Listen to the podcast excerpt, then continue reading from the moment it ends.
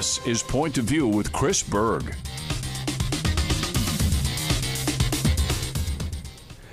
Good evening and welcome to Point of View. I'm Chris Berg. Thanks so much for joining us here on this Friday evening. We start tonight with some, I would say, some very shocking news. It was announced earlier today that Lutheran Social Services of North Dakota closed their doors. The nonprofit made the announcement uh, this afternoon. The pandemic paired with, you know, drain on resources, things that are happening. So, the Lutheran Social Service Housing Department also uh, took a toll on what they were trying to do big picture. The unfortunate thing is it sounds like 283 employees there are going to lose their jobs. So please keep them and their families in your thoughts and prayers. Um, they're going to have a liquidation stuff in place, not ruling out the idea of bankruptcy as well. And I think many of us have to wonder because it's been such a prevalent conversation over the last probably four to five years is uh, how much did President Trump's refugee resettlement changes how he's, hey, we're going to shut down the borders. We're not going to allow a lot of refugees into our country.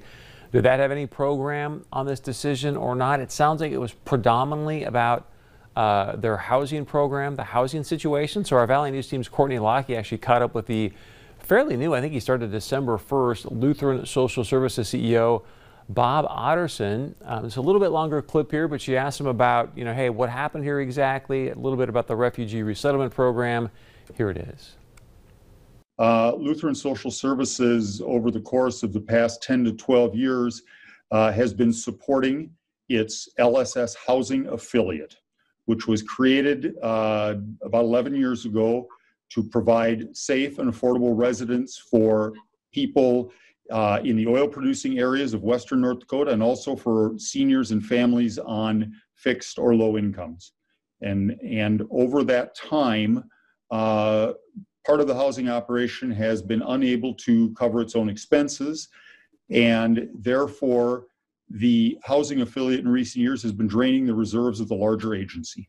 And those financial pressures have hampered the ability of this essential faith based organization to serve its clients more fully, particularly in the primary mission areas such as services to children and families and seniors.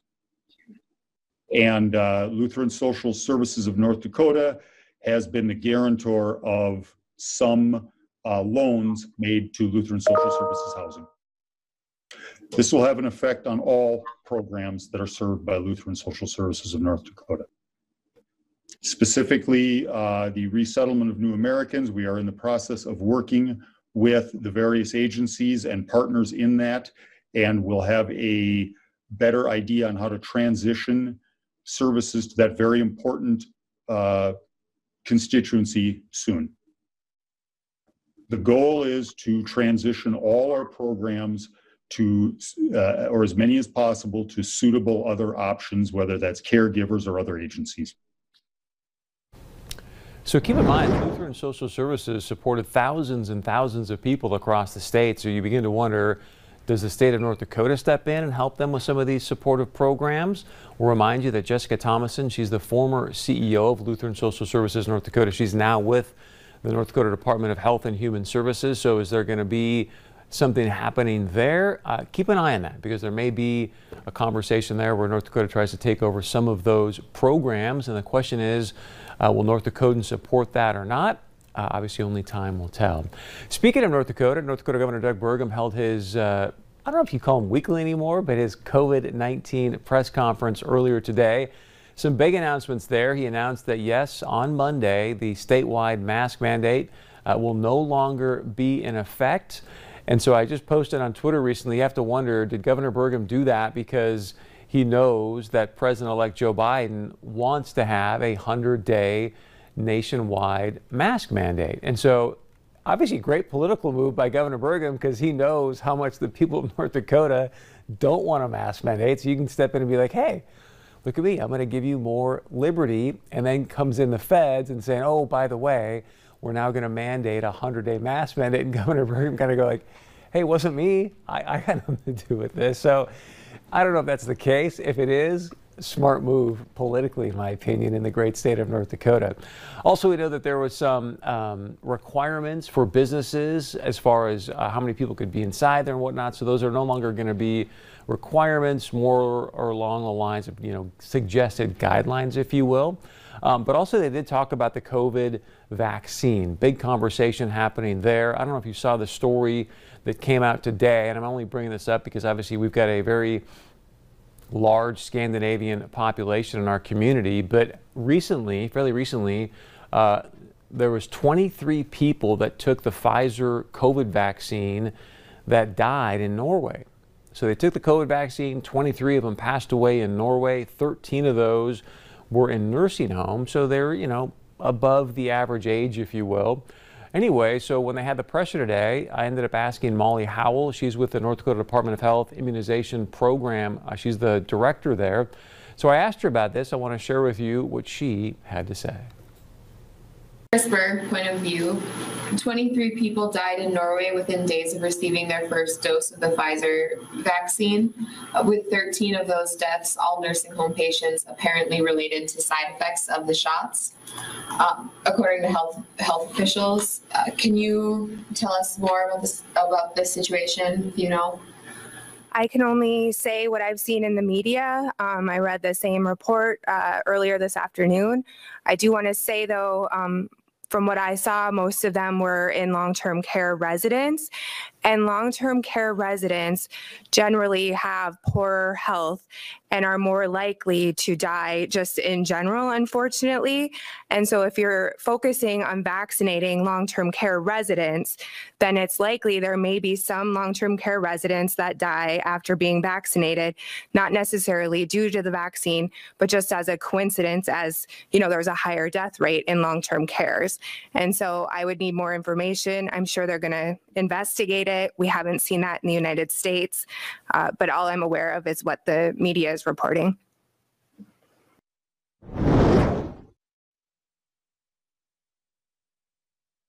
We're looking at also the vaccine into long-term care facilities here in the United States. As she mentioned, we haven't had those kind of stories here in the U.S., so we'll keep our eye on that for you. But just want to make you aware of that. Also, earlier today, I mean, there is so much news happening, folks. So we're doing our best here to cover it for you. Anything you miss here that we miss on the show, you can always find it on our social media uh, outlets there. But also earlier today around noon, Molly Howell, you just saw there, plus Dr. Paul Carson, he's with the NDSU uh, immunization program, if you will. They held a COVID 19 vaccine town hall. Well, one of the things that came up is okay, so if we're going to reopen our long term care facilities and allow visitors to freely come in and out to see, unfortunately, a lot of, the, of our parents and grandparents that are right now suffering in isolation. Like, what, what needs to happen so we can open these doors up so more people can go see their loved ones? Um, here's some of what they had to say earlier today.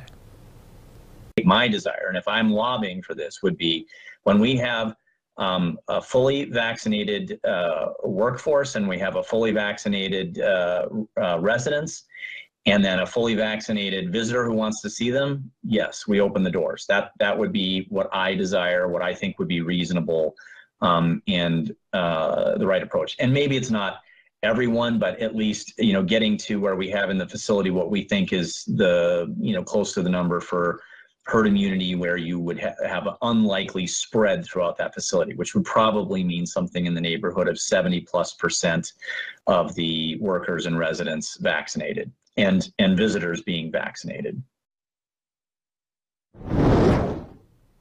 So keep your eye on that conversation. I'm hearing that next week there's going to be a hearing in regards to what can we do to sort of change or reopen up the visitation hours at the long-term care facilities. We're working to get, to get some guests on around that. If you want to maybe share uh, a testimony around that for this hearing, we're going to hopefully help provide some opportunities for you to do that. So as I said a moment ago, we can go and spend more time with our loved ones right now that are a lot of them, uh, my grandpa's one of them, you know, and oftentimes in isolation, it's very, very tough to deal with for us. Just imagine what it's like for them. All right, let's talk about Minnesota. Governor Tim Walz uh, held a press conference today as well. Initially, it was going to be about what he and his team are doing to protect the state capitol for the inauguration. We talked about this earlier this week where the FBI has released a report suggesting that in all 50 states, they are finding information, if you will, conversations about potentially armed protesters that are going to show up at state capitol. So Governor Walz wanted to talk about his protection plan. They also did talk about the vaccine. We'll get to that in a moment as well. But let's start with this, uh, what he had to say earlier today in regards to um, his thoughts on what took place at the U.S. Capitol and what they're doing to protect the Capitol in St. Paul. I want to be clear there is going to be accountability. We need to figure out how to get through this. We take these threats seriously because they've manifested themselves. And then I want to make sure that the, the professionals here tell you the precautions that we put in place. While we take them seriously, I can assure Minnesotans the preparation is, um, is as professional as you can get. The coordination is, uh, is happening. The emergency operations centers are open and coordinating together. And the force structure that the professionals have advised and asked for is being put into place. Um, this has all simultaneously happened while the state of Minnesota is supporting the inauguration efforts. General Manke may speak to that about the request for Minnesota National Guard. And I'll remind folks about this. Um, we're talking about security. We're talking about threats. We're talking about uh, fences we're talking about sending National Guard to the Capitol on one of the most joyous, should be one of the most joyous days in our democracy, the peaceful transfer of power from one elected official to another. And um, shame on this country if we try and normalize what's happening here. Shame on this country if we don't hold those that made this situation accountable. Um, and here in Minnesota, our first priority is the security of Minnesotans. And I feel comfortable um, that these folks will be able to uh, assure you that that's being done. And one of the key uh, parts of that is is the long range vision of capitol security and uh, that advisory command, uh, panel that is led by Lieutenant Governor Flanagan. There was a shorter clip I wanted to play for you as well where he talked about, look, it's no mistake that you've got this situation happening because of, he suggested with Governor Whitmer, Whitmer in Michigan, you may remember that they were going to try to kidnap Governor Whitmer, and so he was making some suggestions. My, my point is that he was landed at the feet, much of the riots at the feet of Donald Trump. Some are obviously going to agree with that, some are not. My point for you is that even CNN right now is beginning to report that, as I said a few nights ago, I didn't want to get ahead of my skis. I said, folks, we're only going to focus on what's so. We're not going to speculate. I said, just watch what's going to be coming out. And now there is more and more information coming out that much of this, I'm not saying all of it, you know me, I've said already that, hey, I think President Trump does bear some responsibility for what happened. And much of what took place at the Capitol on January 6th was pre planned before what took place at President Trump's speech. Let's bring up this graphic, please, where even CNN now is suggesting uh, that much of this was pre planned. Um, and you can go and read that information. Um, there was a gentleman that was arra- uh, excuse me, arrested by the FBI who typically is out there rioting with other groups. Um, we can bring this other graphic back up, please, Ben, but there's also a story out there in The Guardian where um, an app called Zello, you can use walkie talkies and whatnot, but there was planning taking place there. They've got some of the audio and some of the text within that app suggesting that they sort of knew the layout of the land. They were directing people through that. So just something to keep your eye on as the FBI and the DOJ continue uh, this investigation. We talked about this earlier. There's probably going to end up being, again, I don't want to speculate, but we know for sure hundreds and hundreds of, of arrests. Potentially could be much, much, much more, and it's not going to be a short investigation uh, at all. So, wanted to let you know that. Also, back to the COVID situation.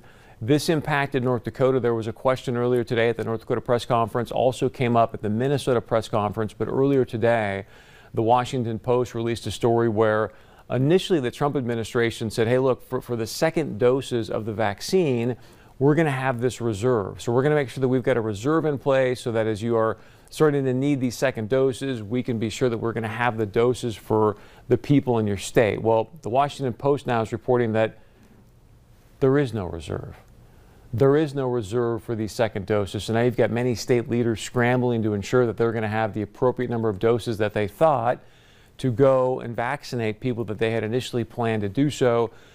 Didn't sound today in the North Dakota presser that it was as big of a deal as Governor Walz suggests. Here, I want to play for you what he had to say about this.